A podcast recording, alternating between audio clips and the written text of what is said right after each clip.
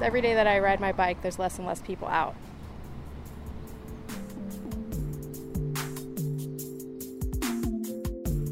Hello, and welcome to the news cycle. I'm your host, Iris Harshaw. It's Monday, March 30th.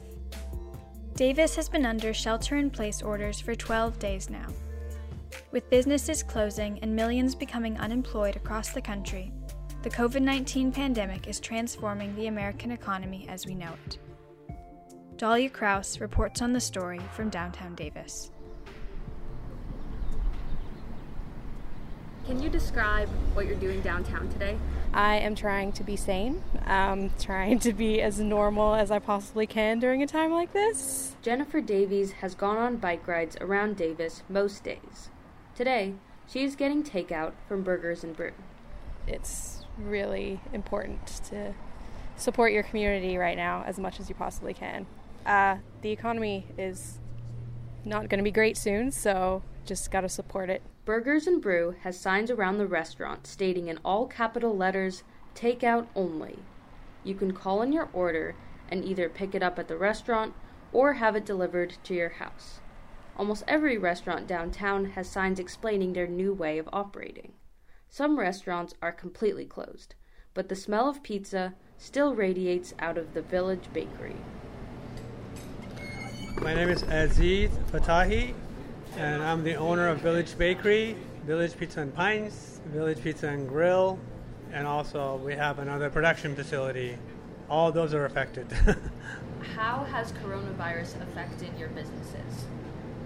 Well, I've closed uh, the grill and the pints, and here at the bakery, we're trying to stay open. It's doing okay.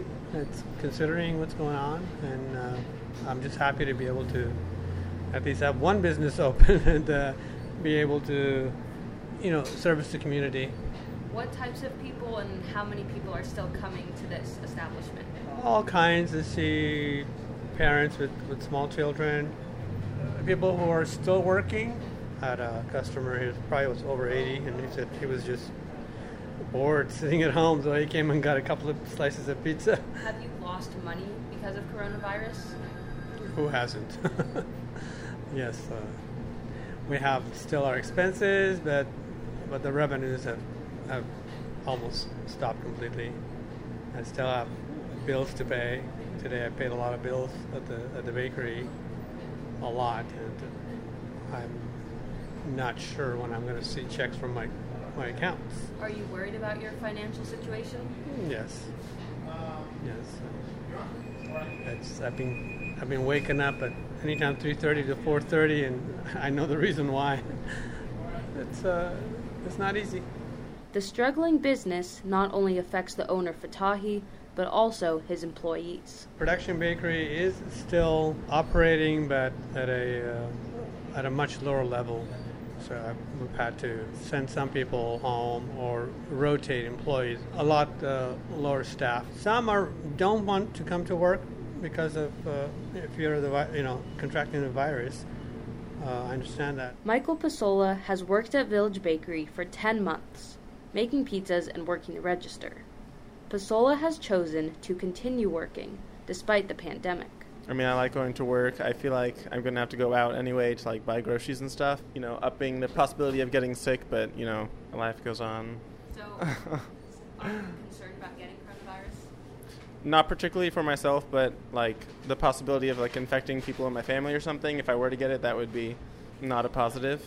And the customers that come in and you interact with, do they seem to be worried about coronavirus? Not particularly. Some people have like gloves, um, like masks and stuff, but like maybe like a sm- small percentage. Or some people for deliveries, we don't go to their house. We just like leave it on their door and ring the doorbell and leave. You know, so there's less contact. Have your hours of working changed? Um, actually, they've gone up because like I work like a double shift now because a lot of people are like if like there's already like a whole bunch of people like six seven people who like won't come to work anymore. So if the few people that are like still working were to go, then we'd have to shut down probably. Yeah, but my work has gone up, which is a positive.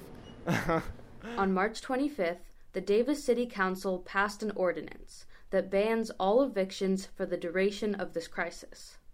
Tenants will have six months after the local emergency ends to pay back any rent that they were previously unable to pay. The council also voted to suspend the utility bill late fees through May.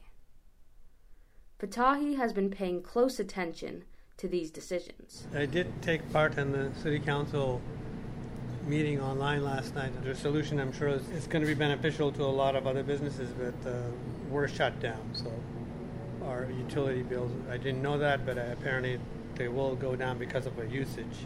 And do you feel like the city should be doing anything else to help small businesses? Uh, I don't know what they can do.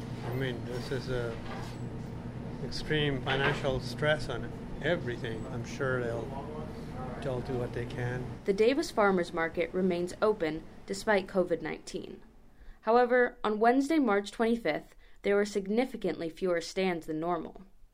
Central Park lacked its usual hustle and bustle of people shopping. Bernice Hatfield from Food Tree Field Farm, who has sold her produce at the farmers market for over 40 years, shares her perspective. How has coronavirus affected your business? Oh, it's not much different because uh, they still come for shopping and more. Have you seen that there are less people buying your foods? Yeah, around one third less, but they buy a lot. When they come, they buy a lot. Despite less customers, Hatfield is actually making more money because the customers who do come are buying much more of her produce. She says the most popular items are dried goods, such as corn and beans, because of their long shelf life. Do you expect that coronavirus will end soon? No, I don't know about this. Nobody know. Yeah. But we can hope. We have a hope. Everybody hope. I pray for it too. The news cycle is produced by the Blue Devil Hub in collaboration with the Davis Enterprise. Iris Harshaw is the producer. Dahlia Kraus is the assistant producer. Thank you for listening. See you next time, Davis.